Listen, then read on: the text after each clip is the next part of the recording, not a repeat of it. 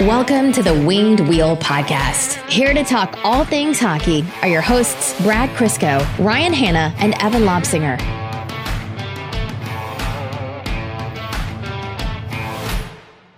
I don't know what happened in the off season. Actually, are we're going to do our thing to start the episode. Oh, stop it. this is horrible already. Brad and I have decided that um, we got some feedback that we need to visually engage with Evan more because we tend to just talk to each other. And so we decided that we're just going to glare at Evan for 90 Even minutes. Fred doesn't look at me like this. Does Fred look at you a lot He stares at me and wonders why I'm bothering him. when you're just doing nothing? He walks into the room that you were in and stares at you. He's like, "Why are you here?" Yeah. like I work in this room. Get out. It's his room. it's you used to work in this room.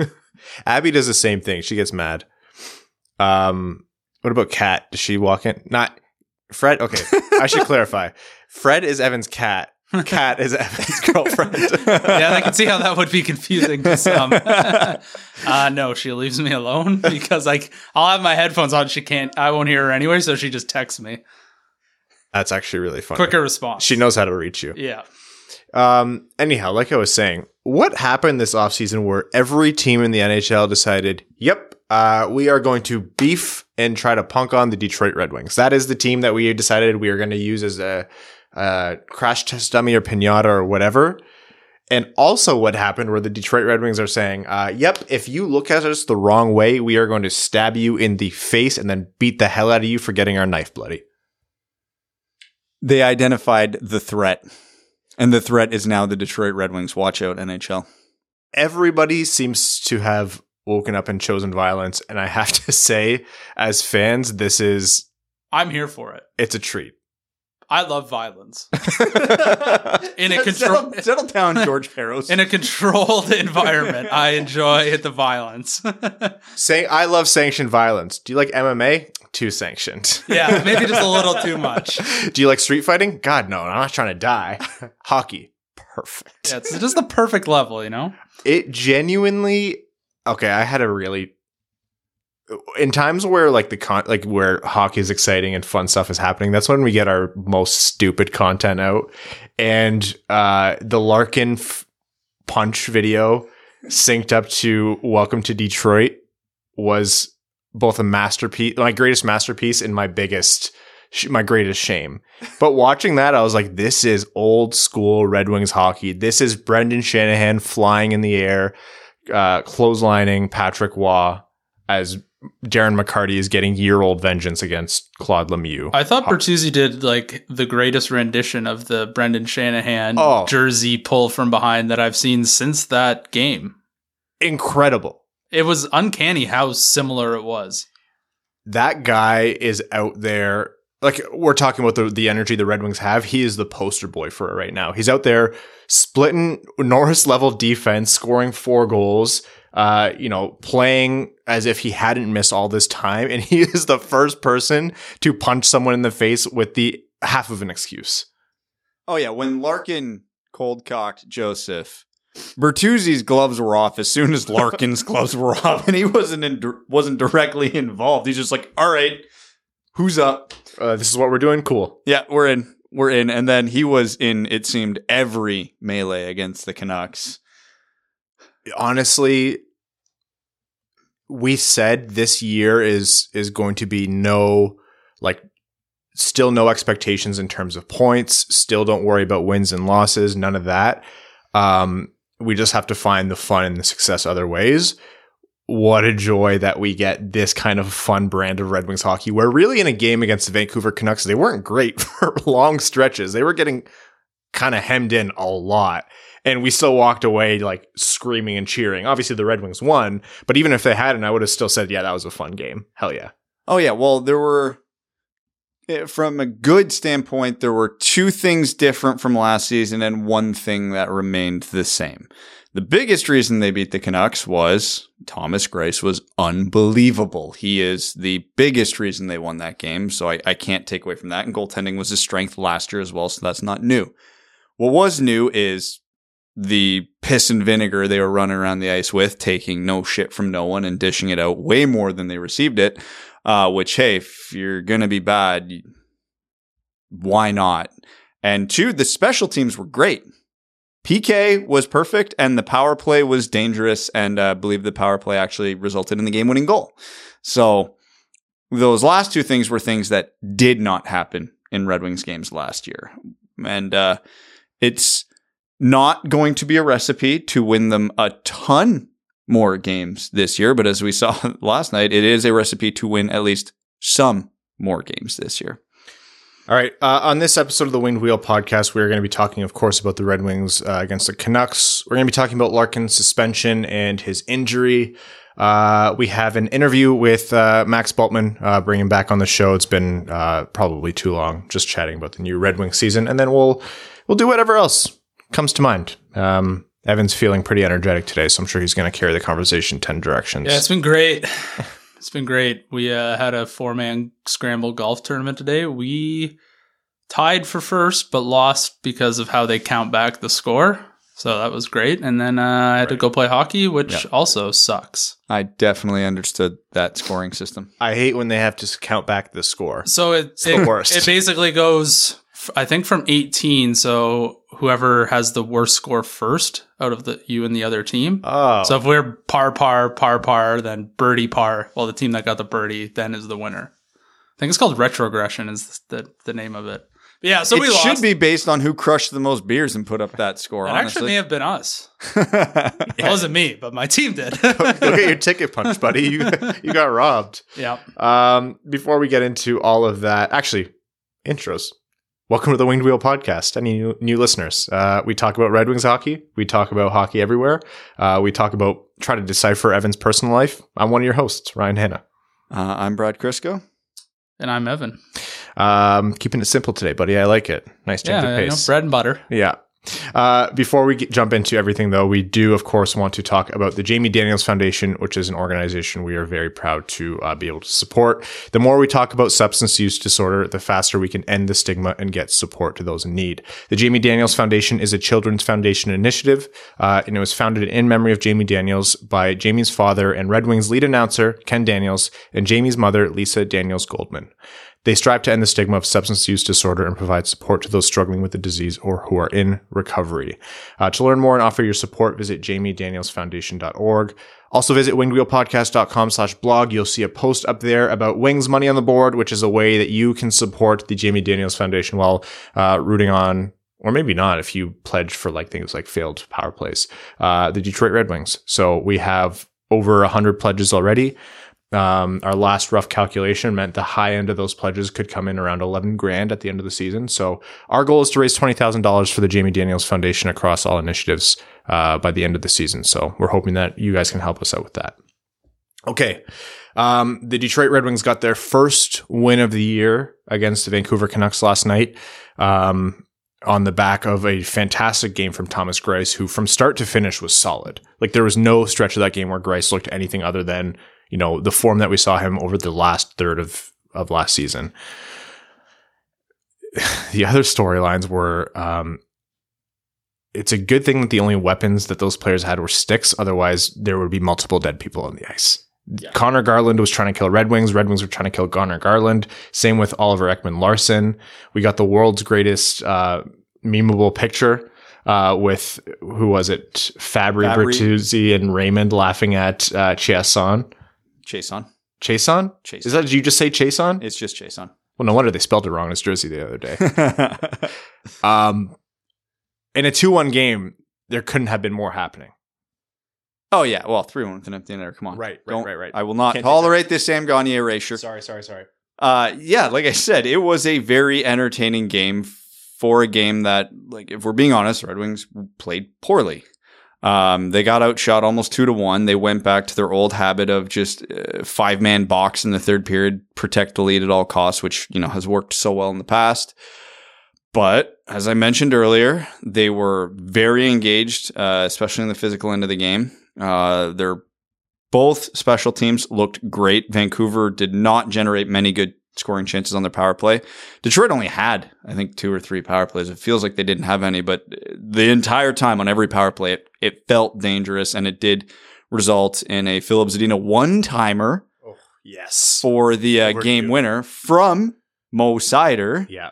Uh, because yeah, putting that power play specifically, I want to talk about because that power play, if you had to just show someone a 30 second clip of what's different this year, you could clip the 30 seconds right before that goal where they got possession and they were just moving the puck around. And it sounds like it's nothing. Like there was one time Zadina was on the half wall and I forget who was playing bumper, but they were like 10 feet in front of him and he just passed it to him and he passed it right back. And then he passed it to the point and he passed it right back. And those seem like throwaway plays, but the more passes you can make, it puts more thought into the defender's head about what they're doing. And even depending the distance of the pass, it forces them to move. So this is why we always preach move your feet and move the puck on a power play because that's how you get the defenders out of position. And nine out of 10 goals in the NHL result of someone making a mistake. So the only way you're going to get the defenders to make a mistake, uh, make a mistake is make them move. Yeah. So that is the biggest fundamental difference. Nobody is holding the puck for longer than a couple seconds at that time. But on that one in particular, the puck went around the horn. Zadina put a beautiful seam pass through to Hronek, who quite honestly probably should have one time, didn't, settled it down, kept the puck moving. And then five seconds later, Zadina hit almost the exact same pass again. And then that's when Hronek put it back to Seider, Seider put it over to Zadina. Bang. 2 1 game. So it's such a minor detail that completely changes the power play. It makes it night and day like you're facing a new team. And I don't know how many power play goals the Red Wings have off the top of my head this season, but it's more than a few, probably more than they had in like a four month stretch last year. But now when they get a power play, it's like, oh, there there's a real good chance they're going to score here. And at least it's going to feel like they're going to score. So it's it's just so nice. We've talked about it so often, but what Alex Tanguay has come in and done is use the tools he has. And like I credit where credit is due yes, Lucas Raymond is a big difference maker, and that's the obvious one. But like you've alluded to, Brad, Mo Seider playing where he does, and, and two games in, we won't get too far ahead of ourselves. Moritz Seider's leading the rookie point scoring race at the moment of recording. Um, he is capable working the blue line right there, and, and he did work well. And uh, you know, Max is going to reference it in our interview later, but had that pretty move on the blue line um, where he pulled it through his own leg, spin around. That's not the first time he's done that no, either. He's done it. He actually did quite a bit of that in the SHL yeah. too. You have Seider, you have Hronek back where he's supposed to be playing. You have Raymond, you know, not making just his right wall dangerous, making the entire ice dangerous because he can dish that puck across and through legs. Um, but just those simple tweaks. Yes, anything would have been better than what the Red Wings had last year, but that power play, aside from all of the extracurriculars, is why Red Wings fans came out of that game feeling so good about a 2-1 win where 3-1 win where really they got outplayed. Um, at five on five, like pretty handedly. Like they that if you just took that game and looked at it five on five, it wasn't particularly close in terms of chances and yeah. shot generation. Um, it, it, was literally the special teams that saved the Red Wings. So Fabbri had an excellent redirect goal. Um, it was a uh, shot pass from Marc Staal. It was a really nice set play. Um, really impressed with Fabbri to start the season. I think Fabbri has been. There's almost an evaluation phase that has stuck too long, like a probationary period in people's minds about Fabbri, where they're saying, yeah, he's good, but he's just got an increased ice time, and this might just be like new team energy. But I genuinely think that this is the Fabbri that we can expect to see, and like he is, uh, he was and is as advertised. I mean, the only real downside to Robby Fabbri is he was always hurt and had bad injuries. Yeah, and he just couldn't uh, couldn't crack St. Louis because they were a wagon at that time. Like it just was very poor timing and poor circumstances for Robby Fabbri up to this point. So the fact that he's finding success isn't a huge surprise to me. Yeah. As long as he as he has like halfway decent talent, like he does, and he doesn't need to be playing with like Larkin all the time either to produce. He does it on the second line and sometimes the third, um, and sometimes it's the first line center. Which I mean, we said if anything happens, we know Fabbri can play center. It's better to have him play wing, but with Larkin out, which we'll get to, that's that's the role he's going to have to play. So um, those were the offensive points that were really good. Lucas Raymond, um, that one play where he chased Quinn Hughes down the ice. Quinn Hughes, who had zero goals that game, and Filip Zadina, who had one, I think, if I'm remembering correctly. Yeah, yeah. Um, just we won the draft. Right, yeah. Um, he chased down Quinn Hughes. Um, Hughes had the puck, stripped him of the puck, made a pass to Bertuzzi for the quality scoring chance. Uh, didn't go through, and then there was a kind of like a j- jumble back and forth. Raymond picked the puck back up, fed it beautifully to Fabbri, who had a wide open quality chance. I'm telling you, I don't care what happens with this kid if he goes up or down or whatever, whatever path he takes. He is a special player. If and when he sticks with the Red Wings and we know he's going to make it full time, he is a special player. And this is the first time in a long time.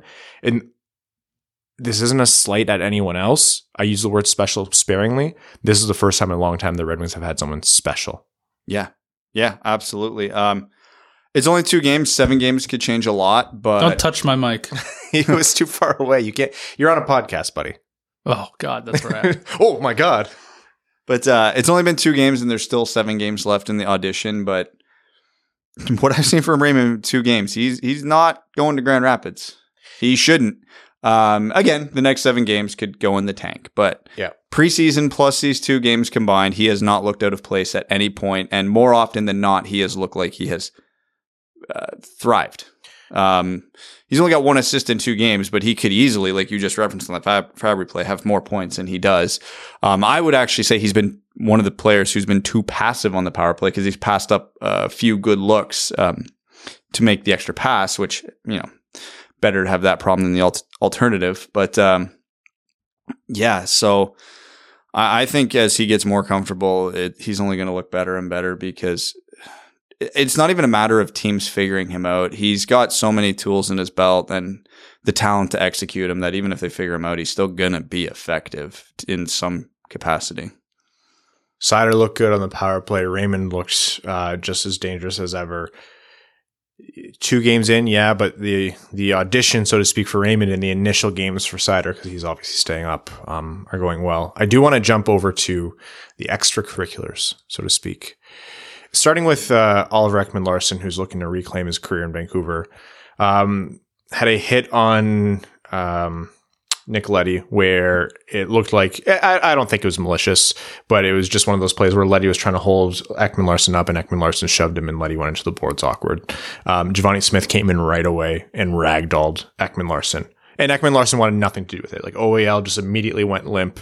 Uh, he went with the Toy Story strategy, which worked out well because Givani was like, all right, I can't beat up on a guy who's not trying. But he played dead with the bear after a while. It's like, yeah, all right. Yeah. um, Givani Smith can go out there and be a liability offensively or defensively. If this is what the Red Wings are going to be facing every game, boring calls, OEL, then, you know, slashing more at Seider in the balls, Did a cup check. oh, drives me nuts. Anybody with testicles know how much it hurts, how sensitive they are, and how badly that can go to get hit in the balls. Stop using your stick as a weapon, period. In the, anyways, OEL apparently not having learned any lesson when Givani Smith sparing, spared his life, sticked more at side on the balls, and then, you know, got a one-two in the face from, from Tyler Bertuzzi. Yeah, who took inspiration from Dylan Larkin last season and went, hey, I want to try that.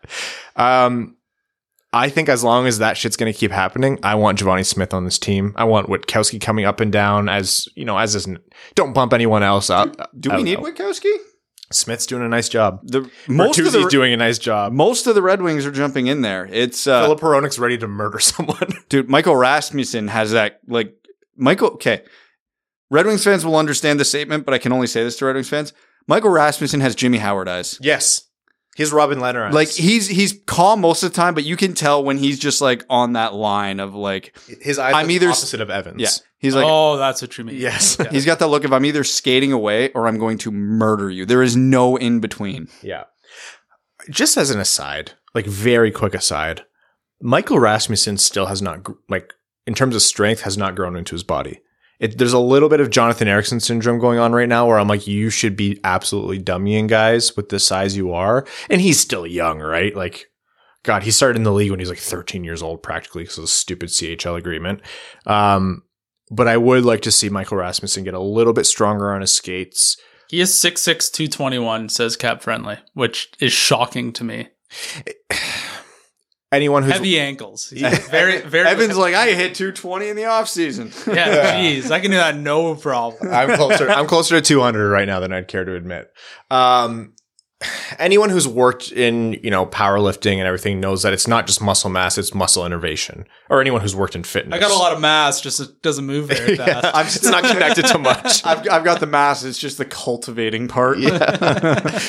it's and again, he's not done anything wrong, but you know, I would like to have seen Bo Horvat struggle to take him down, and that's an awkward play. Like he reaches around and and you know swings him over, but Rasmussen just seems to be losing every board battle he's a part of, which is, I, I want to say that's a strength thing, but that wasn't an issue for him last year.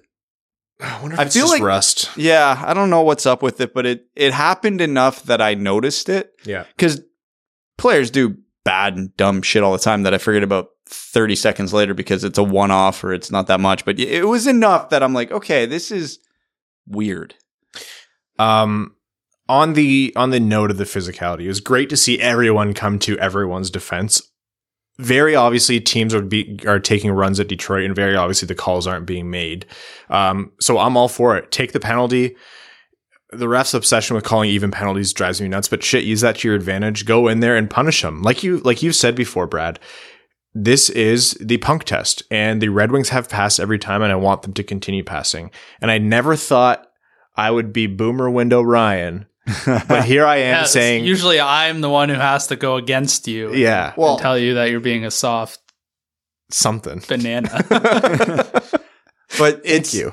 it's that catch 22 because like I I view myself as a very progressive hockey fan and if they took fighting or hitting out of hockey I, I wouldn't stop watching or be like ah you ruined the game I think taking hitting out of hockey would ruin the game. I don't think it would ruin the game but like it it does change the game it ruined it for me. Yeah, it But- ruined it for me too. but either way whatever What a soft banana. point being that if the refereeing in the NHL Department of Player Safety isn't going to do their jobs, the players absolutely have to. And since those two departments show time and time again they are not good at their jobs, I understand it's a hard job, and I'm more sympathetic towards the refs than I am the Department of Player Safety because they have the benefit of replay. Um, the players have to police themselves, and I know that is like Ryan calls it the boomer window uh, way of thinking, but it's true. If Ekman Larsson runs Leddy from behind and Givani Smith beats the wheels off him, you know what's going to happen the next time Ekman Larsson gets into that exact same play against the Red Wings? He's not going to do it. The next time he stick taps someone and Tyler Bertuzzi cold cocks him in the face, he's probably not going to do that again the next time. Yeah, no one likes that feeling after you get punched hard in the nose where you're just kind of like everything's ringing. Yeah, eventually the Red Wings are going to get a reputation of like this is a team not to be sorry kids fucked with. Yeah. Um and should the NHL be like that? Should teams have to do that? No, of course not. Do I want the NHL and teams have to do that? No, of course not. Um, because Larkin's hurt right now. He's not playing. Suspension be damned. Um, God knows Anthony Mantha missed so much time because he kept punching people in the head and breaking his hand. Like, it's not good for the game of hockey for this to be such a prevalent issue. But because it is an issue, I am very proud of the way the Red Wings have handled it. I know we're beating this to death. No pun intended, but um, Yeah. it's it's important because it's two games into the season and this has been a huge issue in both games. So it leads me to believe that this isn't going to be an issue that's going to go away. And yeah, if Bertuzzi, Erne, Hronek, Smith, Rasmussen are going to have to keep jumping in time and time again, well, then that's what they have to do. Am I going to be pissed off and angry when Bertuzzi or Hronek breaks his hand or, you know, gets a concussion? Yeah, I'll be furious because of the stupidity of it all, but you have to do what you have to do. I want to talk about Larkin in a second, but the last point about the Vancouver game, other than Quinn Hughes didn't score and Filip Zadina did, if I'm not mistaken. Yeah. Um, the Garland hit on Zadina, which was initially called a five minute major, um, and then upon review was called a, a check to the head. Weird situation. Um, Zadina really extending himself, putting himself probably not in the best spot, but Garland is making a concerted move for the reverse hit as they battle for puck and puck position. Um, wanted your takes on that call. I could see the call going either way. I can see the technicality of it being legal. I can see it being called what it was called. I don't think it's a major. I think my bigger gripe here is the fact that that isn't an obvious penalty in the rule book necessary more than it the fact that it wasn't called a major because It's kind of shocking to see that check to the head minor called. yeah, yeah, like it was I was happy to see it because like when I when I tweeted about like not liking the hit, the whole debate in my comments turned to legal versus not legal and and it was fair because it was very borderline because Zadina did not have the puck yet. So there was also a case for interference there. Um but it's the rules that are the problem, and it's on the player issuing the hit. I don't care that Zadina put himself in a bad position. The onus is always on the player laying the hit. Same with the, a check from behind. Because we can make the same argument. Larkin should not have turned his back to Mathieu Joseph that far from the boards. Mathieu Joseph still shouldn't have piled him into the boards from there. Connor Garland didn't need to throw that hit. He had speed, position, and angle on Zadina. He could have just played the puck. He went out of his way to throw the hit. There is always the option to just not throw the hit. And I think that gets lost in the shuffle. The players should want to protect themselves. They should not want to hurt each other. So there is no sense in throwing a needless hit. So again, legal or not, I don't care. It was a needless hit. Garland could have done what he needed to do regardless of Zadina being there. I would like them to change the rule book to make that a penalty. I I think all hits where the direct point of contact is the head should be a penalty. It's one of the very few rule differentials in the IIHF I agree with. It's not hard to call. It's an and it's not a hard rule to follow. People get too worked up in the what else is he supposed to do there? Not make the hit? Yes. Yeah. That is that is that is the obvious answer way more often than people want to give it credit. If a guy's got his head down or he's reaching for a puck like Zadina, he is not in a position to make a significant play there. Yeah. The correct option is not make the hit. Yeah, I think the the real meaty points there are the onus does not matter what the what position anyone is in or, or anything like that. The onus is still on the hitter to not injure someone, whether you agree or not. That is prescribed in the rule book, and in my mind, that's fair. And two, yeah, there's a there's something in the rule book here for that's just not hasn't been conventionally used, but it's it should be there, and it is um, for a, a check to the head. How do you avoid it? Don't make the hit. I do believe Zadina overextended. I think there was a degree of I don't know. I didn't see Garland light up, but I also don't know that he could have. But I also don't think he would have had. could he by that point in the game? There, it was big, um, as Travis Konecny said to Garland, "You're an angry little elf," um, and I think that was very much the energy. Like he was one of the main antagonists of the Red Wings all game. Um, It looks like Conor Garland has the puck and he's literally shielding it from Zadina, who is in a very bad position. I I hate looking at stuff that's in slow motion because the game happens at such an infinitely times faster than what I'm watching. I don't know. I, I think maybe two minutes makes sense. You hate to see a guy sprawled out like that, but it doesn't look like the worst thing I've ever seen. It looks like, yeah, I think the refs got it right. That's a situation where the major review, I think, worked out well. And you're right, Evan. Like it's it's game speed versus slow mo, and Oh, slow mo makes everything look way worse, and the, even like the angles, like your your highlight thing is really good. Um, you see it from every angle, and every angle, I have like a slightly different opinion on on the outcome and the whole play itself. So I don't know. I'm I don't know. Yeah. We'll have this conversation again, and when the next borderline reverse. thing happens. Yeah, I do think, yeah, two minute probably is more appropriate than five, uh, and absolutely run and you know brawl and do whatever you have to do uh, to Garland as you defend your teammate. I think that's Yeah. the perfect response. Yeah, it was it was a hit Garland didn't need to make. So if someone comes in and again seems It's to be the theme, punches him in the face till their hand breaks, he probably won't throw that hit again. like Here we are, the Winged Wheel podcast advocating for violence. I like I hate that I have to, but well, it's the NHL Department of Player Stupidity that keeps letting shit happen. And not that this was suspendable. I don't think it was, obviously, as I just laid out for 20 minutes. But man, like when when nothing gets called, players have to assume everything's not going to get called. That's the reality of it. let's jump over to the Department of Players Safety. Um, handed out a suspension to Dylan Larkin for his cold cock to uh, Mathieu Joseph. I would like to add that cold cock has now been added to my bingo card. oh, okay. It's uh, it's moving up the ranks real quick. Can we ever see your bingo card, or is Nope. it only for you? It's it's totally f- figurative. Like it's not a real thing. It lives in my brain. You should let us know how we scored at, at the end of each episode. I could do that. Evan just yells bingo like once every nine episodes. One of those little like confetti cannon firework things. a disco ball falls from the ceiling. When did you install that? that came in while you were on vacation. Yeah. You're Um, a really deep sleeper, Ryan. I didn't think I was. You are when I spike your drink. Um, the Department of Player Safety handed out a one game suspension to Dylan Larkin for for the punch on Mathieu Joseph.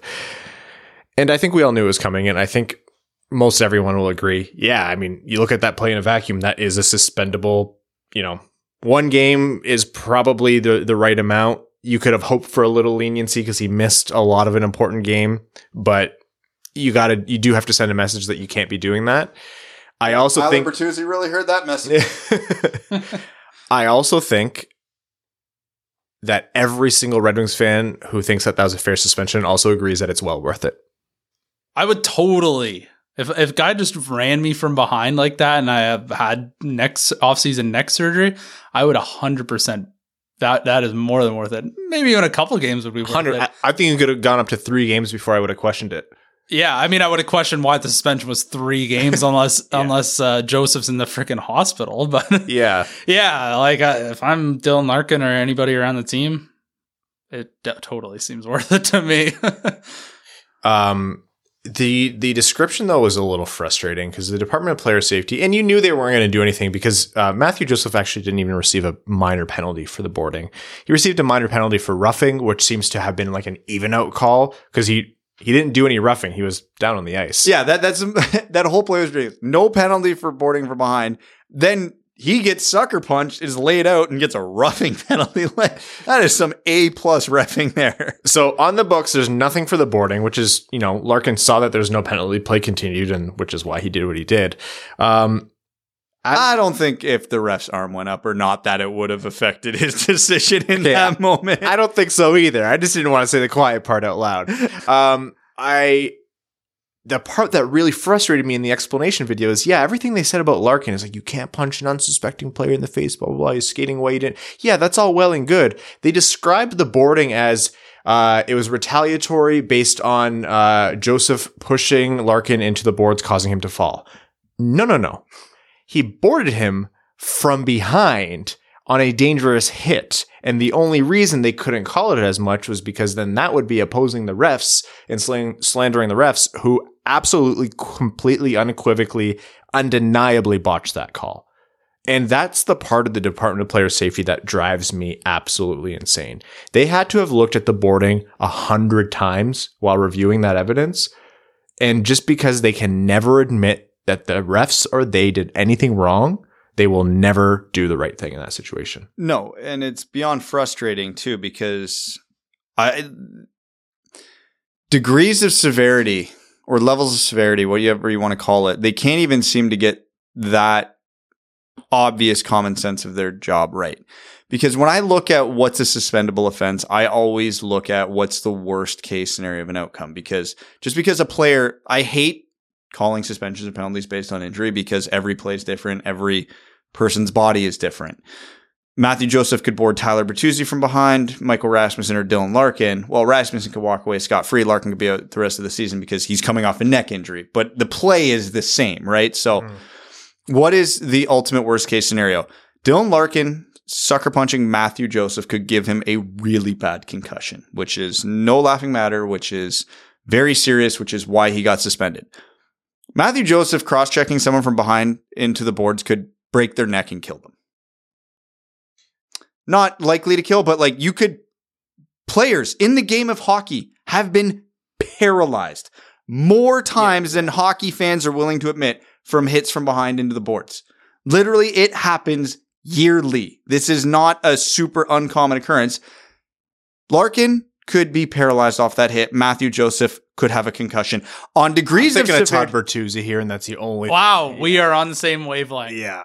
I, I don't want to Bert- minimize what Larkin's. But Bertuzzi's punch didn't break Steve Moore's neck. It's when he drove him into the ice after. Yeah, but that could be. Anyways, I, I, Either either way, yeah. your point stands still. It's also Bertuzzi's was from behind, sucker punch Larkin, cold cocked him. Thank you, Darren McCarty. Um, but it's it's. I know we're always going to come at this from a homer bias. As much as we try to be objective when evaluating the Red Wings versus the other team, the Department of Player Safety, yada yada. Hell, we've been critical of the Red Wings more than anybody else here. I can't fathom the fact that a sucker punch was suspended and the guy who hit him from behind into the boards, the very play that led to it, got nothing. I can. Like the fact that I can, me and you can believe it is insane, but that to me is the entire problem with the Department of Player Safety. It, and then it happened again later. Palat to Rasmussen. Palat should have had the exact same suspension. Instead, he gets to score the overtime winner. Like, and there's an argument to be made that the ref wasn't even going to make that call. He just looked at Rasmussen laid out. yeah, yeah, it was. Yeah, that arm didn't go up right away, but And Larkin, as a result of that hit, it didn't play in Vancouver. And we have no news as to when he'll be back. He's seeing a specialist. This is a guy who, you know, we talk about Bertuzzi going through a grueling recovery. Larkin spent two nights in the hospital and barely avoided surgery. That's how bad his recovery was. And the NHL had to have known about the Jamie Benn thing because, you know, everyone let them hear it that they messed that one up by not even looking at it. And what do they do? They don't even look at this one either. uh, fun little aside: Jamie Benn did that exact same thing again today to an Ottawa Senators player. The exact same thing. Off a face-off, player goes down, cross checks him in the back of the neck. the Jamie Same play. The Shea Webers to a degree, although I don't think Shea or Zdeno Chara's stuff is more minor. I think he just gets away with more minor penalties. But Zdeno Chara, the NHL loves letting those guys get away with their shit. Like, how much had Shea Weber gotten away with when he was on Nashville playing Detroit over the years? Like, infuriating. Remember when he he drove Zetterberg's head into the boards? Oh yeah, Like this isn't, you know, we say George Parros, and I, I do think George Parros has been at times an abject failure in his role. Um, what you mean? The guy who has a clothing line named Violent Gentleman is uh isn't properly suited for the job? Color me shocked. this is the NHL time after time, you know, person after person heading the department year after year has allowed and condoned this kind of thing. The Jamie Benns, the the Shea Weber's, the Mathieu Joseph hits, all that stuff, it's going to happen until something goes terribly wrong one day. What if okay, let's say Detroit was one of those teams that did something stupid with their players medically and they rushed them back. I'm, and they didn't, thank goodness. They have a really good team there. But let's say, um, you know, Anders Nilsson just came out today and said Ottawa Senators told him he didn't have a concussion and he did, and that's why his career ended. Let's say it was that situation, and the Red Wings brought Larkin back a little earlier than they should have, and then Mathieu Joseph made that hit. Like you said, Brad, you're talking about the end of someone's career and their quality of life, or even worse. people because Larkin didn't get quote unquote seriously hurt, although we don't know the extent of his injury yet. People brush it off. It's like, oh, he got hit, yeah, whatever. And Call It- that. Call that a, even a two minute minor to acknowledge that it was wrong would make me feel better. yeah, and it's there's no consistency. There's no like if a if it's a dirty play that can result in a serious injury, it it should be a suspension. There should not be this gray area of what is severe enough. I can't believe I'm saying this, but at least find the guy. Like Yeah. let him know, like, hey man, no. remember, Bad. Hit him with the newspaper like you would have done. Like, no. remember when there was a spell of uh, embellishment and diving, and then they had that, like, they had like a warning system in place, and they started finding guys in like in a more concerted way. Do the same thing with hits from behind. You'll see it come out of the game. Guys don't like to, to pull money out of their pockets for something that they can avoid. Well, no, Ryan, remember, this is the season they're cracking down on cross Oh checking. God, kill me if I hear that again. Uh, but that made it to what, three preseason games before they're like, nah. Yeah. Anyways, all of this to say, this is just just. There's no surprise between all three of us. There's no surprise. It's justification. That punch was worth it three times over. This is our year. We've been doing this podcast for six years. This is our yearly conversation about how bad the NHL Department of Player Safety is at their job. At least Larkin got something out of it this time. the The theme of this episode, this season for the Red Wings, Detroit versus everybody. Fuck it. You're not Lean into it. And again, parents, kids in the car. I'm sorry, we'll cut back. it's just high energy right now, but like lean into it. If if that's what the NHL is going to do, it's unfortunate. Is it good for Larkin? Is it good for the players? Is it good for like their health? God no. Uh, is it good for the league and what they want? God no. Um, is it what they have to do to make sure that they're defended? Yeah. I like a good dust up. Good dust up doesn't hurt, and I'm I'm happy to see the players do it with passion. Uh, yeah, I like some emotion. I like some drama. I like I like villains. Like I'm I want to be entertained. I just don't want to see people be put in body bags. Yeah. I was very happy to hate Conor Garland and OEL last night. Oh, it was fun. Yeah. Yeah, especially so was Filip Zadina apparently. Yes. yes, he was. He's an angry little elf. On that note, um, let's jump into our chat with uh, Max Bultman of the Athletic Detroit, good friend of the podcast, and um, someone who we again we are overdue to have back on. So, uh, really appreciate Max taking the time to jump on the show. Enjoy that conversation now. All right, Max. We were just talking about uh, what we were going to talk about for this interview, and I mentioned that it was going to be, you know, Lucas Raymond, Moritz Seider, which we will talk about, but now it's apparently the very prevalent theme of Detroit versus everybody. Detroit has beef with every team and vice versa. Um, and your take on that. So very busy first couple of games. Yeah, it has been. I mean, obviously, I think uh, Vancouver got kind of double their double their money's worth for all that stuff, just based on how Game One had gone with everything with Larkin, and so um, I think the Red Wings, at least to my eye, looked looked ready to respond to anything and everything, and they certainly did. And uh, you know, it, it makes for an interesting game. I, I think uh, the fan base reaction to that, I think, tells you something about what people wanted to see out of these guys. And, uh, you know, I, I thought the OEL, uh, you know, cup check on Seider that Bertuzzi immediately goes right at him for. Like, I, you know, I think the, the response to that, I think tells you a little bit about, um, you know, what people want to see the Red Wings do. And that's, you know, stick up for their young guys, stick up for each other. You know, there, there were some, some times in that game, frankly, where the Red Wings were responding to things that, you know, I don't know that necessarily needed to be responded to, but they were going to do it anyway because they weren't going to take any chances with it. And um, that that I think is what you saw uh, through the first two games, at least to my. I don't know what you thought. Yeah, I think you hit the the nail on the head with that that last point there, which is Detroit was. I don't want to say worked up in a frenzy. I think it was all very justified, and it's almost like the kind of spirit you want the team to carry. But you know, Vancouver could have gone out there and said "boo," and Detroit probably would have jumped them for that. Correct. So there, there was some stuff that was borderline, or stuff that just kind of happens in a hockey game. But honestly, personally, I- you know, I love to see it. It was. I was talking about this yesterday. This just feels different. This team, not that the team didn't stick up with each other before, but the season felt lifeless. And I might be putting the cart before the horse here. There's still 80 more games, but no, I get what you mean. A, a lot of look. The reason a lot of people fell in love with hockey to begin with is stuff like this, right? It's like one of the only sports where it's like semi acceptable and like people will talk openly about, you know, some of this stuff. And so to me, um, I, I don't, it doesn't surprise me at all that people are, are responding this way to it because I think it's, that's a big part of how hockey's fan base kind of came to be is, is this spirit and this energy. And it is a, a team element to this. So, you know, I, when I especially like you think about, uh, on the, on the first game, the, the Stamkos uh, comments about Larkin's hit and he's talking about it and Stamkos says like, you know, and I, I know Red Wings fans are probably going to cringe at the idea that it was a sucker punch, but like, you know, like Larkin does hit Joseph while he's kind of skating away. But like, if you listen to what, what Stamkos says, it's kind of like everything that everyone loves about hockey to me. Like he said, and this is from Joe Smith's article in, in the athletic, sucker punching a guy while the play is going on.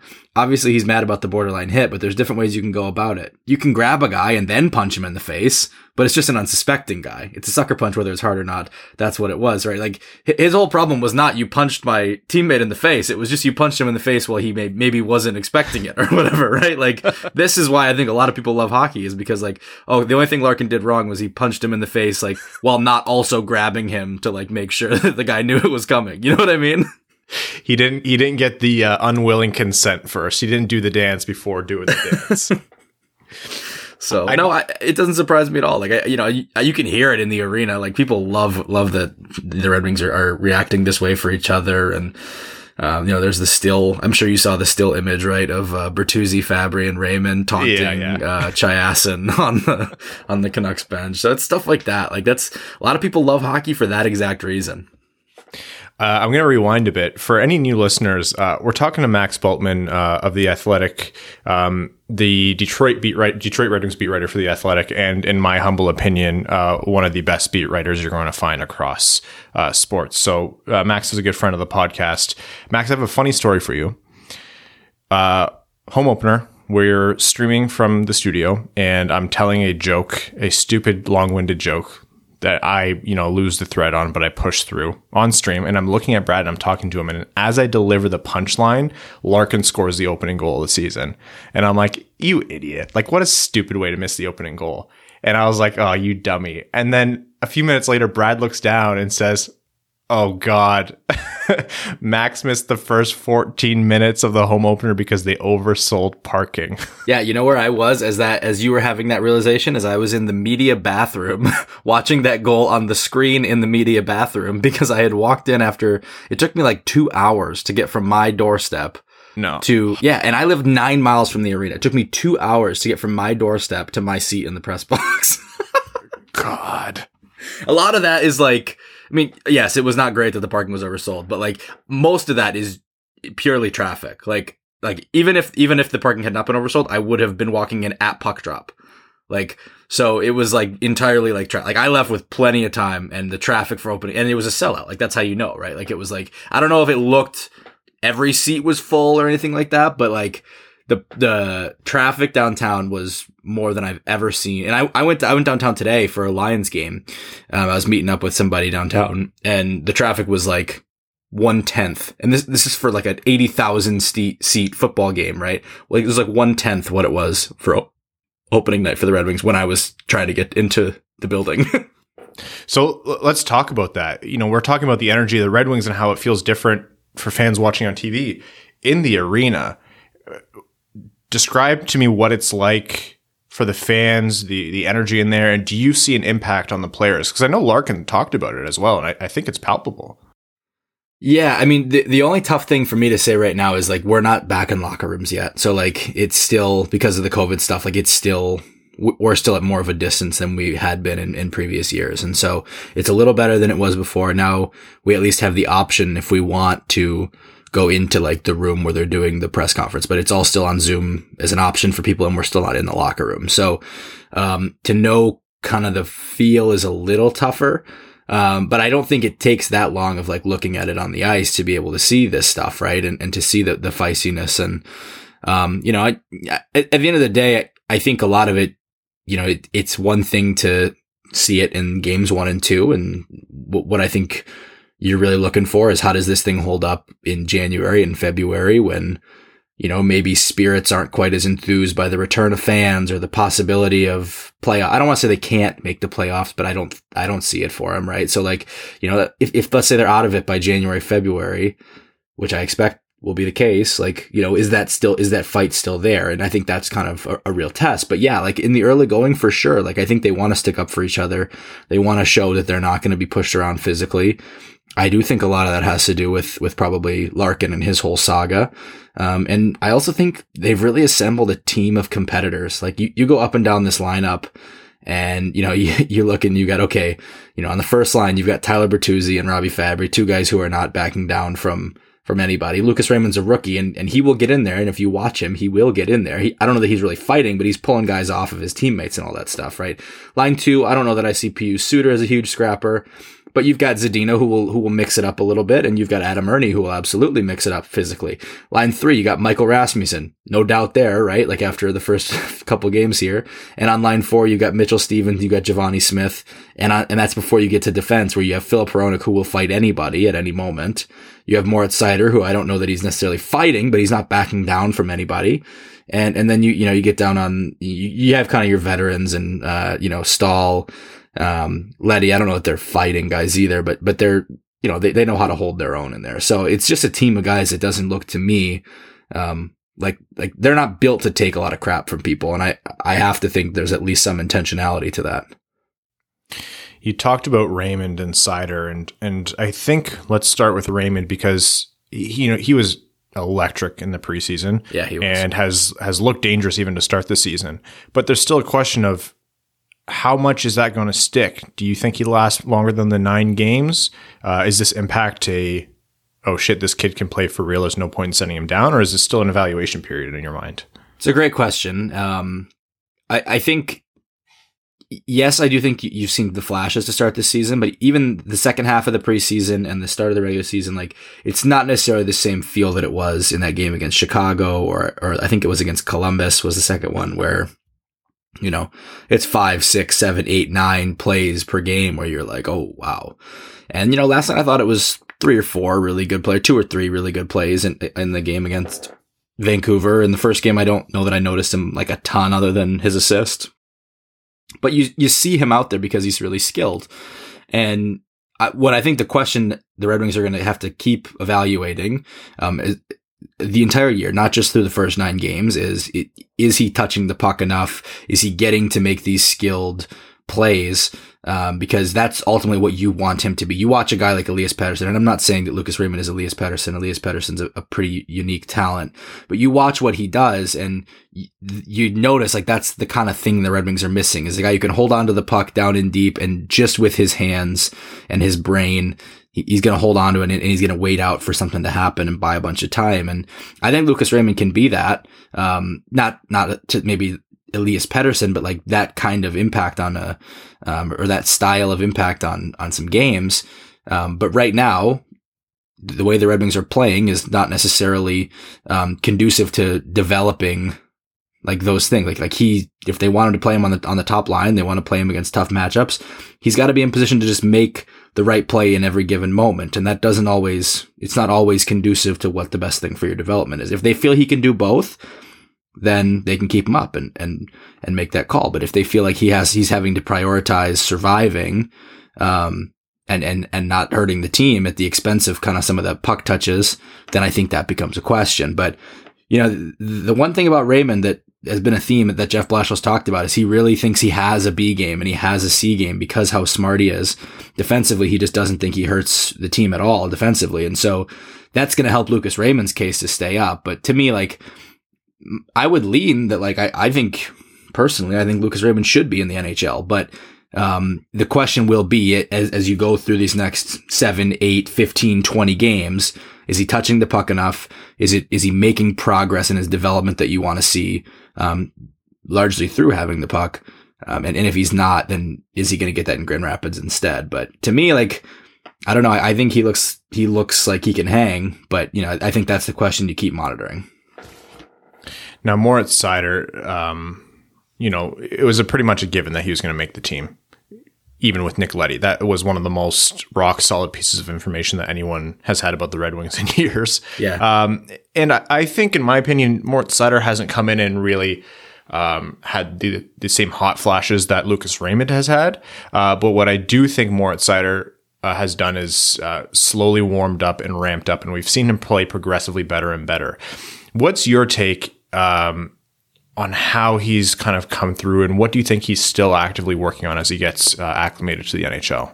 Well, to me, a lot of it has to do with just like the the speed at which you have to do everything, and like you know, it's the guys are going to forecheck you really, really hard, and, and so for Seider, it's like you got to be on the puck quick, and, and you got to know where you're going with it quick, and um, yeah, I, I, think that makes a lot of sense as something for a young guy to adjust to. And I, honestly, like you could probably say something similar with Raymond, though. I think you know as a forward, it's maybe a little less.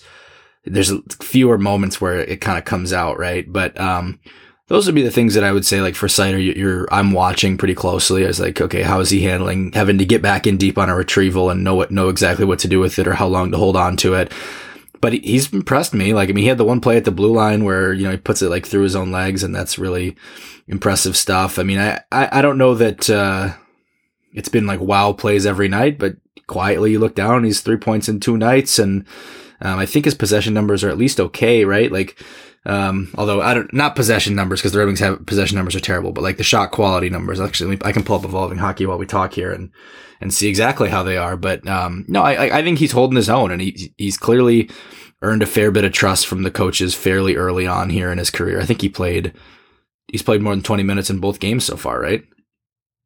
Uh, I'm not sure about the first game, but the second game definitely. I, I'm pretty sure he did in the first game. Oh, then there you go. Yeah, so I mean, Seider on the Red Wings his expected goals for percentage is 53% or 52.97 on evolving hockey, right? So it's like, okay, like, and that's a, that these are, I don't know what, the, what it was in Tampa, but like I would imagine Vancouver had at least a, a, a decent uh, number there yesterday because they outshot the Red Wings basically by a two to one margin. So yeah, I mean, for, for Seider as a rookie to come in and, and it's, we're talking about super small samples here, but a few points on the board, pretty decent shot quality stats. Like, I think that's all things considered pretty good start. I, would also add Gustav Lindstrom's coming in there sitting of, of the Red Wings who played both games in, in first by expected goals for percentage. So that's an under the radar thing to monitor. But again, two games.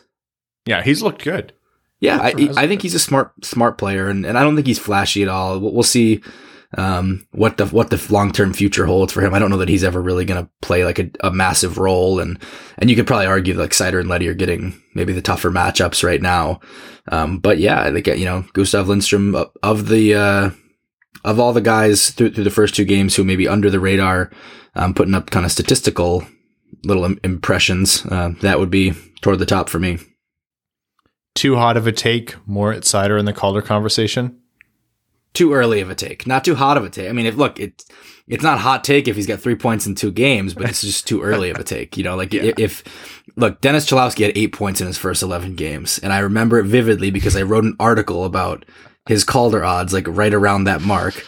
And from there, it was, you know, off a cliff and I look like an idiot. So I'm not doing any Calder talk until the 20 game mark this year. That's, that's my self rule. Well, you should. I reserve the right to break it. you know, I want to ask you about, um, Alex Tanguay and, and how the coaching staff has changed. But I guess with with the the physical barriers with COVID and that not really kind of rolling back yet with the reporters, that that must be still tough to get a read on that. Yeah, on the uh, the te- the power play. Yeah, I, I, guess just like the sense around the coaching staff. Um, I'm really asking for like the vibe around the team, which is which is t- difficult to glean from Zoom. Yeah, I mean, what I'd say about the power play though is like everyone who's I think talked about it, like the the thing that I remember over and over again hearing is like they the way they're moving the puck really quickly, and I don't think that takes uh, you know insight from the locker room to see. I think anyone who watches it can see the Red Wings are moving the puck way quicker, way more kind of intentionally um, than in past years. It's not just up to the top and then a one timer try, and up to the top, oh let's flip sides and then a one timer try. It's they're trying seam passes, they're trying down low, they're going bumper, then back to the point. Like it's just make the pass quick. Whatever you're gonna do, do it quick. And that has, to me, yesterday I thought the power play looked really good. Yeah, power play looked fantastic yesterday. It looked dangerous. It did, and, I think especially the second unit, the Seider unit that has Hronek on the left flank, Zadina on the right flank. If if that can get working, like that's you know Zadina, to me, for him to score on a one timer yesterday was a really big development because as much as I think the shot was the thing that was advertised as really um, impressive, uh, coming right out of the draft and in the prospect tournament, I remember thinking, okay, this is a really good shot. You know, in the NHL so far, I wouldn't say the one timer has been a strength for him. Yeah. And that's where a lot of, you know, there's been a lot of conversation about he's had bad shooting luck. But in my opinion, and this is subjective, I think the shot just hasn't he hasn't converted in his first couple of years, and the one timer is a big part of that. He certainly looked for it, but yeah. the conversion rate wasn't there. Yeah, I, I, agree with that. I mean, part of it is, you know, the uh, one timer is a little different of a shot. Like there's a timing element to this that's like you you better be able to put it right where you want it on one touch, and that's as much as we would love to think everyone who has a good hard wrist shot is, is going to have a great one timer, that's not the case. So, um, to me to see him score that way in, in game one, or game two, I should say, sorry. Um, that was something I kind of made a little mental note of that if, if that happens a couple more times in these first, you know, nine, 10 games, um, all of a sudden you start to wonder, okay, is this an area that, you know, he's really made a noticeable improvement in? Okay. You're not allowed to say, uh, Seider or Raymond. Yep. I want you to give me two players on the team that are notable that you are watching intently for any reason over the course of the season. Okay. Um, well, I'd start with Robby Fabbri, partly because I, I mean, I picked him to lead the team in goals this year in my bold predictions article. And part of that article is I'm trying to pick something that's not like, you know, automatic. So like there's an element of it. But I, I also think for, like, I did it for a reason, which is I'm really impressed with this guy's goal scoring touch. And yesterday he does it on, on the tip in goal. But think to yourself, like, how many times in the last two years has Robby Fabbri put a puck right where it needs to be on like a half second's touch? And, and it, the number is like it might be double digits. And so, um, when I think about Robby Fabbri, a guy in a contract year, he could get moved at the deadline. I'm not to, the Red Wings aren't, aren't past that phase of their, their, uh, rebuild by any means, uh, yet. But, you know, a, a guy who's still young and a guy who I think if he's able to stay healthy, can this kind of be his breakthrough year where, where he really, um, you know, delivers in that 25 plus goal range? That, that was one of my bold predictions. So that's definitely something I'm watching. And I think it's got at least a chance to happen. And That's kind of how I make those predictions is I, I try to think of something that's like, maybe doesn't seem automatic, but at least would have a chance of happening as, as something, uh, you know, that, you know, if, if a couple things break the right way, the, the ingredients are there for it to happen. And then, you know, the other guy I would, I would say, um, is Danny DeKeyser, and and it's kind of on the other side of things. He's late in his career, and it's kind of can he find another? Can he find kind of the old Danny DeKeyser of even you know people are hard on DeKeyser, but I think two or three years ago, my first and and ultimately part of my second year on the beat, um, there were times where, I guess second year on the beat, he got hurt really early, but my first year on the beat, there were times where I really saw what I think the Red Wings see in Danny, which is that he's a guy who you can put him out there in hard situations. And it, it, it's not like he's going to, you know, change the game every time he's out there, but I think you did see he could, he was able to kind of manage the game a little bit back there. And that's why he was trusted with the minutes he was trusted with.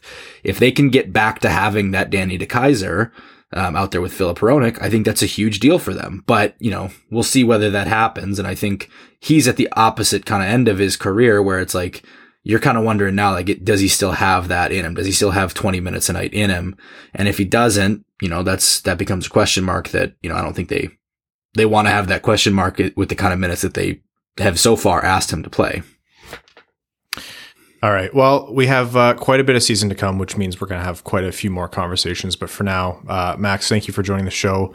Uh, everyone, if you haven't heard this spiel before, and even if you have, um, The Athletic is one of the most worthwhile subscriptions I've ever personally had. And that's purely because of Max's articles. If you're a Red Wings fan and you're not reading them yet, please, if you're going to listen to one thing we ever say on this podcast, is read Max's work. Uh, the Athletic Detroit, uh, M underscore Bultman on Twitter. Max, thanks for joining the show. Um, We'll do it soon. And actually, I believe I can finally make good on that uh, lunch I owe you from years ago. now that I can cross the border again. Yeah. For those who don't know, uh, Ryan went to the trouble of starting a global pandemic to avoid uh, going getting me lunch after I got him lunch last time we were in town. Like he was going to get the next one, and he went to the trouble of starting all of this just because he didn't want to do that. So I'll believe that when I see it. But seriously, thank you very much for for all the kind words, man. And uh, it's good that we you know we kept in touch obviously through through the whole thing, but it's good to good to be back on the show and and uh, great to talk to everybody out there. You guys have uh, have an awesome fan base, so. I appreciate it. And uh, anything for free Mexican food. All right. Talk soon, Max. See ya. So that was our uh, our conversation with Max Bultman, and the reason we're laughing is because usually in our our little breaks as we we take a pause to uh, splice in the interview, we end up talking or telling a story which borderline should make the episode or not. Some days I let it make the episode, and some days no. that one maybe could have. It was you talking about you, Yeah, but which you can get away with it. Evan and I definitely can't. absolutely not. Absolutely You not. could, have you, a, you could have a spin off segment on like Ryan Hanna, me and my family. Oh, I'm afraid. I'm afraid we'd be too popular this podcast after that. Too relatable. a night in with Ryan Hannon. That's like the closing sequence. And now for a story about my parents. Anybody, any uh, Middle Eastern listener, I know there's a few of you out there uh, who grew up with immigrant parents. I love mine to death. I, I've talked about it on this podcast. I owe them the world, but you know what it's like. um, okay, on that note, why don't we jump into overtime here? Um, overtime on this episode of the Winged Wheel podcast is proudly brought to you by our Patreon supporters. Uh, incredibly cool people, all six two, uh, in incredible shape, uh, don't have a regret in their lives, and are just altogether immortal in every good way. So Winged Wheel pod or damn it, patreon.com slash winged wheel podcast if you want to support the show and be better than everyone else, including me who can't speak. There's at least one person who's a patron of ours that reasonably fits that description right now. That's just going, oh, thank you. Yeah, like finally he noticed. All right, we're going to start with Miss Days, who says, uh, This might be the most drama filled start to our season in a decade. The boys aren't taking shit anymore, and you love to see it. The Lightning return to the LCA 25 years to the day of fight night. It is written into the star, uh, written in the stars. What's the over under on the number of fights? Three and a half. I will set it at three and a half as well, and I will happily take bets on that too. Uh, Jeffrey Blashos. That's good. Uh, it says, well, we saw a lot of last year's Wings against Vancouver. The power play continues to impress, and I love the team attitude, knowing at any moment a Red Wings player might take their skate off and stab someone with it. Uh, Evan, what's your favorite Dance Gavin Dance album? Mine is Mothership, but open to other, albeit wrong opinions as well. Um, mine is Downtown Battle Mountain. The first. I'm a big Johnny Craig fan. I think that's fair. wouldn't say? Um, Wait, is not of the person. yeah? I was gonna say, I'm like, are you allowed to say that? big big fan of his talent, but not of his person. okay, yeah, because Evan almost got himself canceled there for a second. Yeah. I'd have no idea what we're talking about. He- he's, It's he's another a per- bad person. Neither per- another story of a forgot person who's just a, a shitty person, but has like all the talent. in the Remember the story Evan told us about the golf, the Yeah, guy at the golf club before? Yeah, kind of like that. Oh, yep. Yeah. Okay. Yeah. Uh, Nick Geyer says it's early, but seeing that fist pump from Zadina after his goal might be my favorite part of the year. Love that for him. Rank your favorite moments from the first two games, whether it be the Larkin punch, Bertuzzi goal, Seider puck troll, or Zadina goal. Uh, rank or just pick a favorite? How's this going? Let's go one, two, three. All right. Uh, Seider puck troll number one for sure, hands down. Uh, two, I'm gonna go Zadina goal just because like you guys know me and the Zadina apologies. Uh, and then three, I'll go the Larkin sucker punch. I'm gonna go Larkin punch number one. Actually, sorry, no, I'm changing number three. Just that picture Yeah, of Fabbri Raymond number two. Just that picture is number three. I'm gonna go Larkin punch, including the Bertuzzi immediately in there fighting as best bros. Um, the Seider troll, and I'm gonna go Raymond stripping the puck from Quinn Hughes, who had zero goals last game, and Filip Zadina had one, if I'm remembering correctly. Uh, what was the like overarching? Any of your favorite three moments? From Um, two games.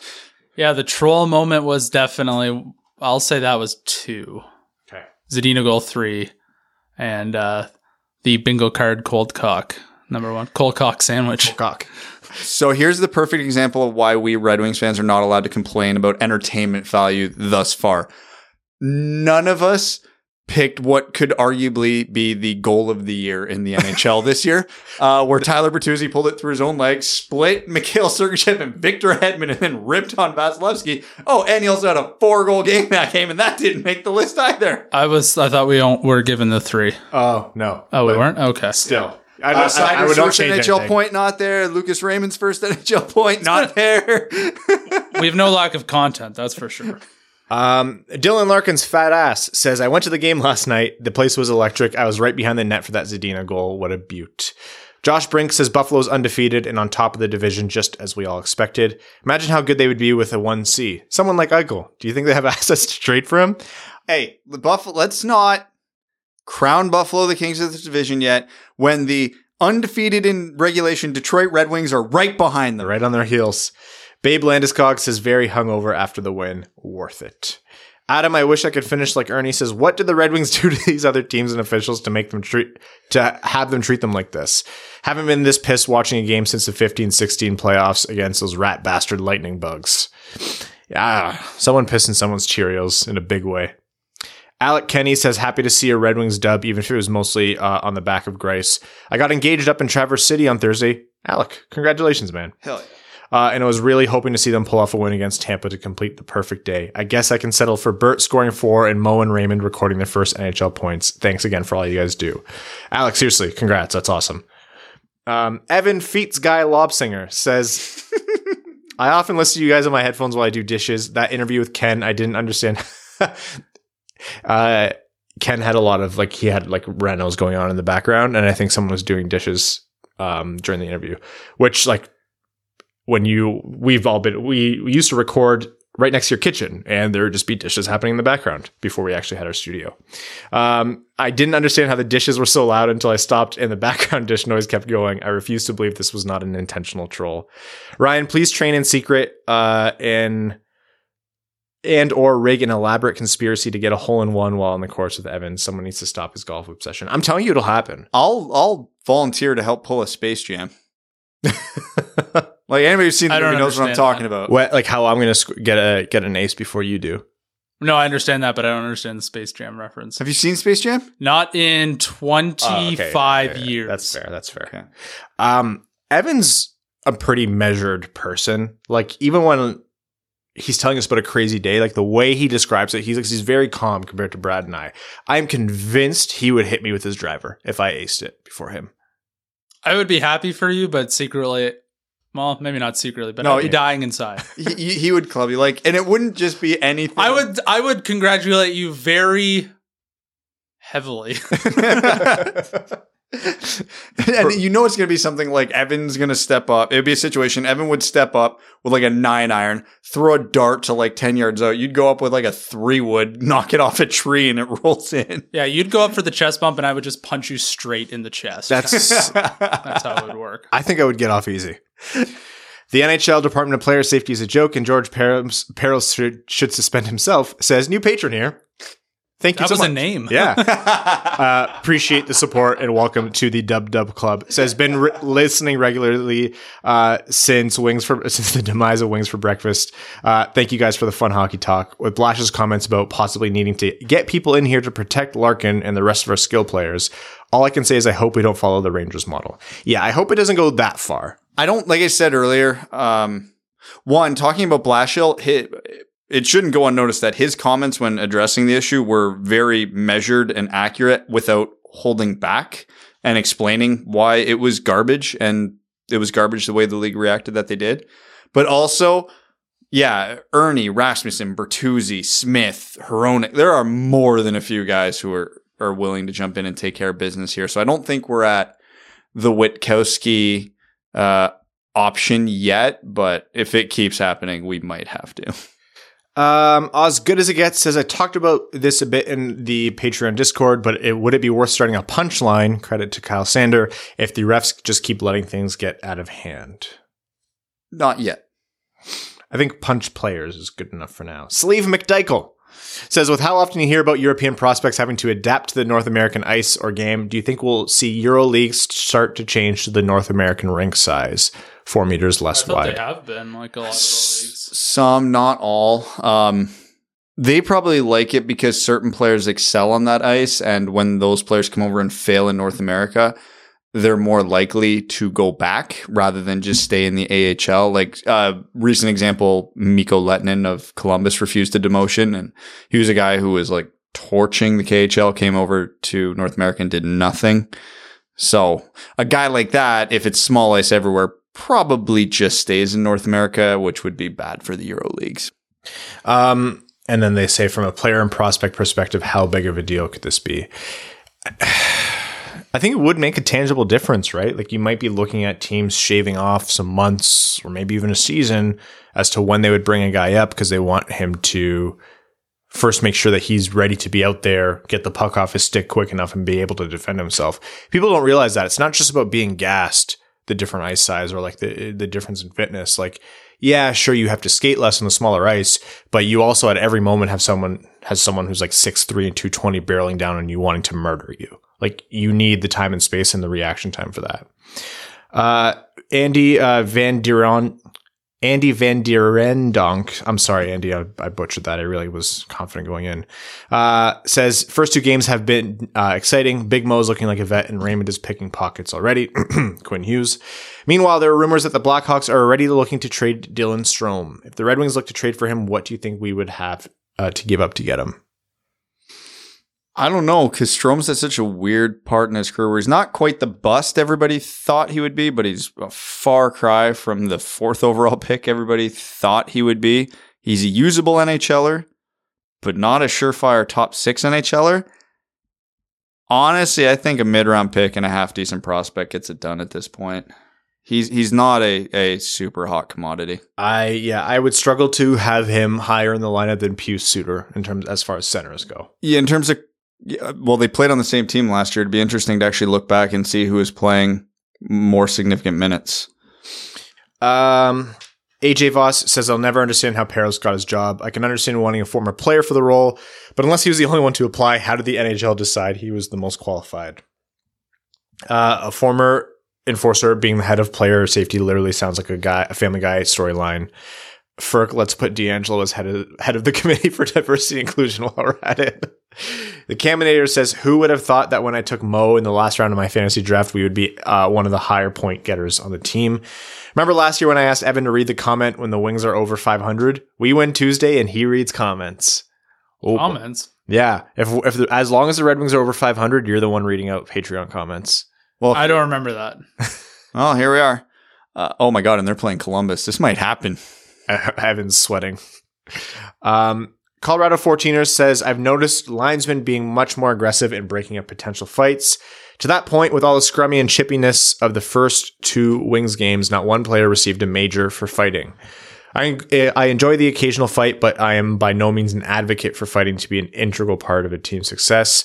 I believe that letting a fight happen in the first period might prevent consistent after the whistle offsetting minors throughout the game. At some point, the officials need to just let guys go and relieve the tension.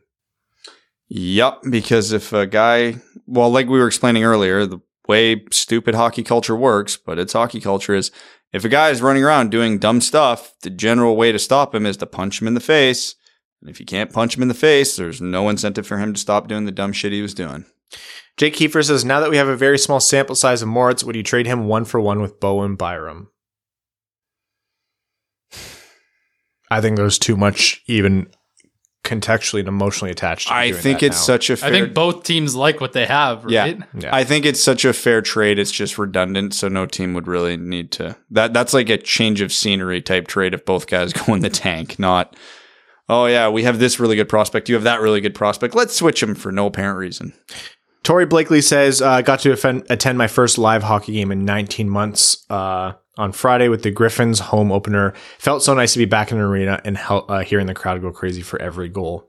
Uh, and in the stands when Witkowski sent a Rockford player into another dimension. Fingers crossed for a Grand Rapids meetup soon. Retroactive cheers with my $2 beers. I think uh, maybe the pandemic was started to keep Evan away from the $2, was it tequila night? Whatever it was.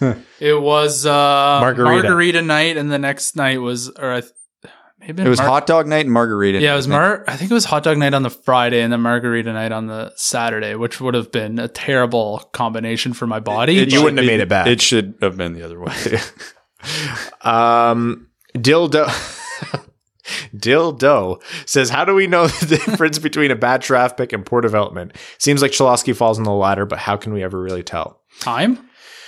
Well, development tracks can uh, can really mess up a player. They can have all the talent in the world, and if they reach age 23 and have not been developed properly, other teams aren't going to start over with them because that's that's a big risk. Why why put your assets into a guy who's surpassed a lot of formative years in terms of being a hockey player? The truth is, you'll never know for sure. You can you can do things like if a team seems to have a, more busts on average than usual, then yeah, that's probably a development issue, but compare uh, it's like in formula one you can't really compare drivers except for their teammates because they're driving the same car compare players of similar skill levels who came through the same system One thing that I kind of keep an eye on, again, it's so subjective, it's hard. It's when a player is drafted, you know what type of player they are and you know their strengths. You don't know to what level, but you- you know who they are as a player. So, like coming out of the draft, we know Lucas Raymond, for example, high skill, high offense, responsible two way winger who plays like a, a very east west type, like in and out game if he does not look like he's playing that style of game in three years with the Red Wings, they change something fundamentally about him, and that's a problem. And there's been some obvious examples of that in Detroit over the years, and then some not so obvious ones. So it's it's almost impossible to tell. But that's for me the one kind of sort of way you can tell. Um next comment here is from max $1 million who says i recently listened to seth jones on the 32 thoughts and they discussed the split locker room in columbus last year. Hearing about that situation got me thinking about bad teammate experiences. Never played hockey at any level so my experience just comes from street hockey where i had one, one and only fight with a teammate. He was slashing my brother who was playing on the other team and after a bit my wires just crossed and we both dropped the gloves. Yes i fought my teammate and won. What's the worst bad teammate experience you've had or what would it uh, take for you to drop the gloves and fight your teammate also ryan you can call me max max a million if that's easier than max one million dollars ah, don't give me any breaks i can't read I've been pretty lucky. I can't think of anything egregious. hockey culture is uh, it's a very in group. And if you're trying to make a competitive team as an outsider who hasn't been part of that team for a long time, even after you make the team, like I made a team where this team had been together for years and years and years. And I, I broke through and made the team and the guys were never like assholes to me, but if I was out there on the ice and I got laid out, like they were almost as loud as the other bench when I got hit. And that, that happened for probably like the first third or half of my first season on that team. And again, like it is what it is. Like you, you kind of have to earn your stripes in hockey. That sucks. Yeah, it's not good. That's traumatic almost. yeah, I did the same thing to someone else though. Like, I, like it's, oh, that's just how it it's a shitty. Hockey players are garbage. Like we're all trash. Cases in point. Um, Eric Sinkowski says, "Forget everything that made me angry about uh, not getting the shot. He's back in my top three. Watching him get under the skin, pun intended, of the whole Vancouver team was some of the most entertaining hockey I've seen from the Wings in a while. Also, give Larkin a one-game suspension for Garland's hit on Zadina." Matthew Lynch says, "Did Suter catch the Zadina bug? The dude has been so close to scoring a lot now. I feel." That's only two games. Uh, Adam Bybee says Soderblom and Johansson both have seven points already in their respective SHL campaigns. Yeah, Veleno has been killing it in Grand Rapids through two games. Soderblom and Johansson have been fantastic. Like the kids are all right. Ethan Phillips scored his first goal since January 2020 because he missed all of last season. Master Simone continues to look good. Ne- not going to talk about the two assist performance by uh, the Toot Toot train. No, right. Uh, Tyutyayev, who continues. We say project pick quite a lot. This kid is fascinating to watch. Remember how for like two years the Red Wings fan base obsessed over Otto Kivenmäki, and he's still like over in Finland at like a half a point per game. Tyutyayev's already in Grand Rapids producing two years later as a seventh round pick. That is remarkable. Now, is it going to keep up all year? Who the hell knows? But the fact he doesn't look out of place is phenomenal. I'm just impressed that Tutai or that Kivenmäki's still playing after that. Oh, that one hit, yeah, Yeah. bad. Jeremy Dahl says, uh, I watched the game at my restaurant with my dad and fiance all wearing our red and whites while surrounded by Vancouver fans. I was nervous about losing due to the ribbing I would take, and we're going into it without our best players. To me, beating Vancouver is even better than beating the Leafs. I'm so incredibly jazzed about the boys. Ferk the Nucks and Go Wings Go. Keep up the good work. Also, can you tell my dad to relax on Zadina? He keeps saying this is make or break and doesn't have much confidence. I think he's looking good and poised to break out. Keep up the good work. You guys are awesome. Yes, even Brad. On pace for 82 points. I don't think make or break. I think let's say Zadina has an average year and, and puts up between 30 and 40 points. Under, Just- people might be disappointed. Um, but remember, you can change your expectations, and a player cannot perform up to a draft position and still be an important part of the future. he just well, if you redrafted that draft right now, he still goes round six. Like he's not anybody to. It's not like guys drafted behind him are well, everybody drafted behind him is exploding right now. Um, like it's easy to forget he's going into what his third season. He's a career 0.44 points per game for his age. That's not bad.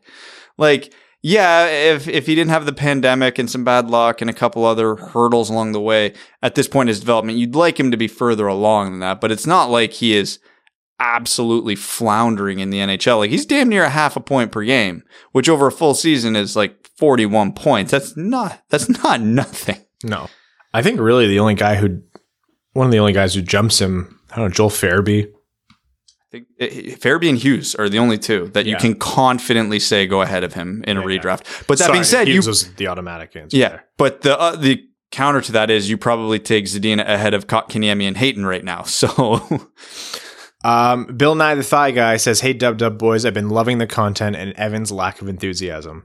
This may this may sound dumb, but I actually read that in, in as I was reading ahead. I thought he said Evan's enthusiasm, so I thought he was going to make Mm. note that you've been more enthusiastic. But in turn, I think that's what he means. nope, three right under the bus. yeah, uh, this may sound dumb, but do you worry about the Wings overperforming?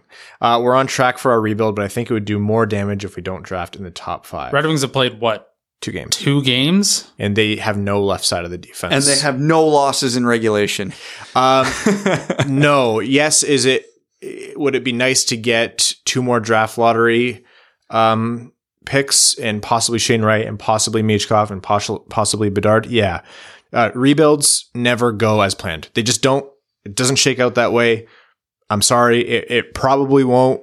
I will not begrudge the Red Wings turning this thing around in an, in an organic way, even if the timing wonks things up a little bit. You do not. I don't think the timing wonks everything up. I think this is the year it's acceptable. So, first of all, let me put it this way. Even the Red Wings finished like fifth last, and we're all acutely aware of this, but I feel like it's worth repeating. It's still more likely than not the Red Wings don't get Shane Wright. I know, not winning a lottery, shocking, but you know, you plan for that because that's the more likely. If the Red Wings overperformed last year, it would have been bad because the majority of the players getting ice time last year were older guys who are not a part of this future. This is now a young team with the Mo Seiders, Lucas Raymonds, Dylan Larkins, you know, guys you can, Givani Smith, Rasmussen, pick whoever you want, guys who are going to be around for a while. If that group of players is successful, there's no reason to not be happy about that. This is the group that we now want to see progression from. I don't care if the Red Wings win a ton of games last year because Darren Helm, Luke Glendening, and Valtteri Filppula scored six goals in a game inexplicably. Yeah. That does nothing for the long term future of the team. This would. Um, Large, the prophet of the towering behemoth, says greetings, Sweetophiles. With Edvinsson's stellar start to the SHL season, can we put talk of his average averageness from scouts to bed. I can't remember a prospect that's been poorly scouted by the hockey media uh, as much as he was. All the dumb takes that were made. Wings fans feel free to laugh in their collective faces. Also, you have to remember Slovakian kid Dalibor Dvorsky. He's playing for AIK's J20 team, and as a 16 year old, he has 23 points in 14 games, 2023 draft eligible. And hopes that in 2022 we draft Jonathan Lecker Lekkerimaki because I uh, hearing you guys say Lekkerimaki will be glorious.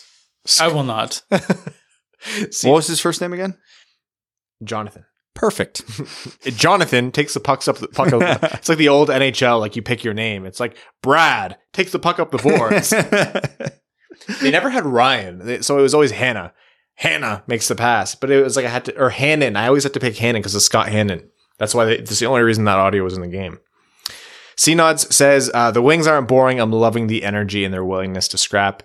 Seider looks good. Raymond's hockey IQ is crazy. Couldn't ask for a better start. Do you think it's a sign he's not stay Bertuzzi's not staying around since he didn't get the A? Um, I don't know if it's a sign of him staying around or not, but if that is a reason, how do I phrase this?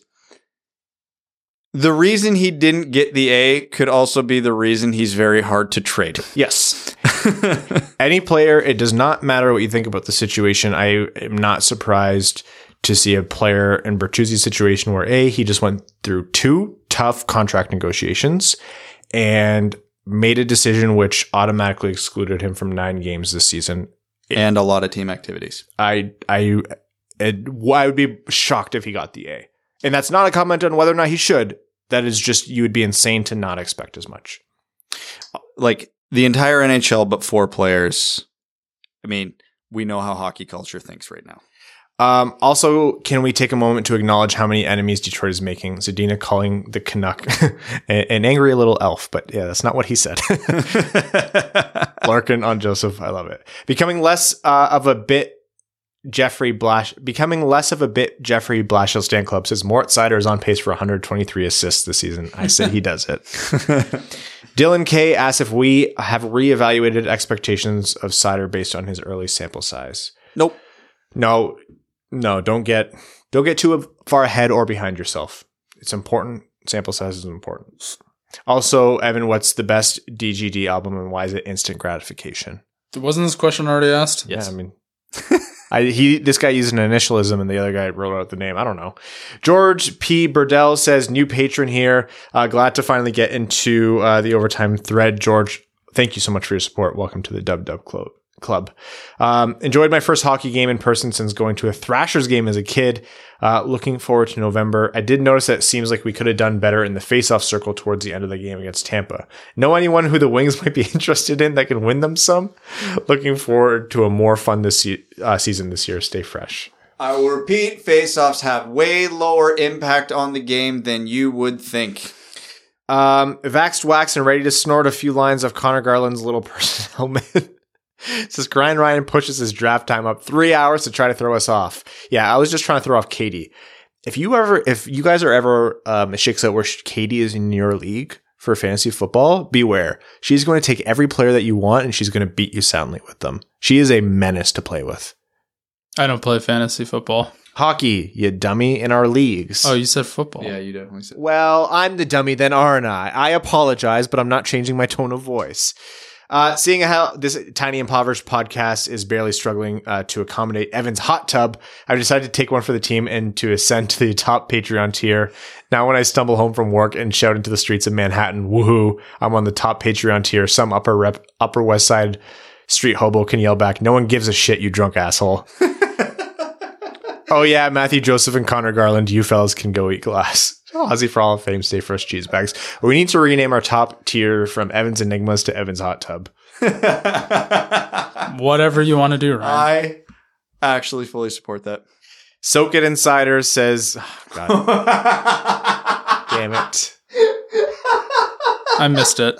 The best part is there's a number there's a number 69 at the end of that name. Says, I'm just here for the WAP, aka wings and pizza. Damn it, Evan, get your mind out of the gutter. Uh, anyways, what's your favorite sauce for wings? Buffalo. Uh, outside shout for Garpar. I like a hot barbecue. Barbecue is overrated. I can't, It is not. How does this keep happening to you? dude. I I got brain fog. I have like preemptive dad brain. I'm not even close to having kids, but my brain is warmed up. oh my god! There's no going back, and they know and they're capitalizing on it. I didn't even hear the question. I don't care. Jake Jake Bloom says, "Have the first two games influenced how you guys feel the season is going to go?" Uh, yes, and that is going to be more watchable. No, not for overall standings. That is the correct answer. Mike Caviani says, "Anyone else need to be reminded that it's okay to root for the Wings now? I've been so obsessed with lottery odds for so long that I s- still think being low in the standings is objectively best." For the reasons I previously laid out, yes, this is the reason. If uh, we start to climb, it's okay. Thomas Anderson says, I'm so frickin' pissed about the continual cross checking, um, and mentions the NHLPA's justification. Um, what the hell is a cross check in the back? I highly doubt Dylan expected that. I, or not the NHLPA, Department of Player Safety. I don't care if the Wings don't win another game as long as they make everyone pay the firks with them. um, time for just one or two Reddit questions here. ZZE says, if Larks is out and Veleno is up, what do your lines look like? Um, pretty much as they are now, except I probably throw Veleno in as the third line center and bump. I really don't care who gets bumped down.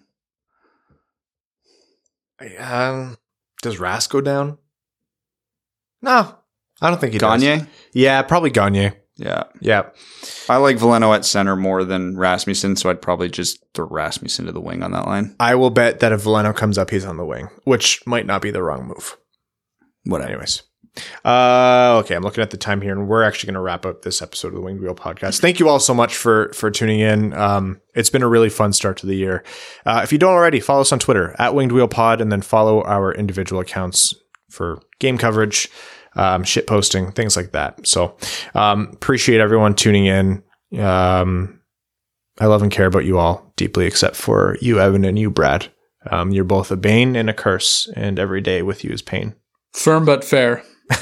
I'm sorry, were you talking to me? Absolutely not. Uh, thank you to all of our name level sponsors on Patreon Arjun Shanker, Eves Bartels on behalf of the Sarah Grand Foundation, uh, Kyle Karagitz, Nick Perks, Terry Driver of Crime, Ryan Hansman, and Simon Jamathong, Taylor Tagel, Matthew M. Rice, and Pizza, Brandon M., Carl Brutana Nanaluski,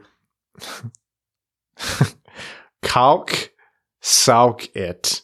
Brendan, you tried to get me there. Citizen High Five, CJ Sully, Clayton Van Dyken, Craig Kibble, Derek Enstom, DJ Denton, Give Blood, Fight Probert, Greach, Hanali, Hassam Al Qassem, Jacob Turner, Jake Kiefer, Jeremiah Dobo, Justin and the Angry Mob, Kalen Wood, King Tone, Cody Stark, Kyle Hashman, Kyle McClure, Matt McKay, R.A., Ryan Hubbard, Scott Martin, Stacy Lynn, Vaxed Wax and ready to snort a few lines of Conor Garland's little person helmet. Zach Spring, Andrew Bohan, Sam Bankson, Adam, I wish I could finish like Erne, Antonio Gracias, Babe Landeskog, Colorado 14ers, Connor Leighton, Dave W., Dylan Larkin's fat ass, Evans Bingo Card, Jeremy Brocker, John Evans, uh, Josh Yelton, Kevin McCracken, Quaz, Matt Keeler, Matt S., Max $1 million, Reed, Revi DeLuca, Trevor Pevivar, Zach Handyside, and Zach McCann, a driving range superstar. Thank you all so much. We will see you and talk to you on Wednesday. Thanks for tuning in to the Winged Wheel Podcast. Be sure to check out wingedwheelpodcast.com, where you can subscribe to the show on iTunes, Spotify, or wherever you get your podcasts. You'll also find links to other ways to support the show, such as Patreon, official podcast apparel, and more. And don't forget to follow the show on Twitter at Winged Wheel Pod. And of course, the hosts at Brad Crisco, at Ryan Hanna WWP, and at Hockey Town Evan.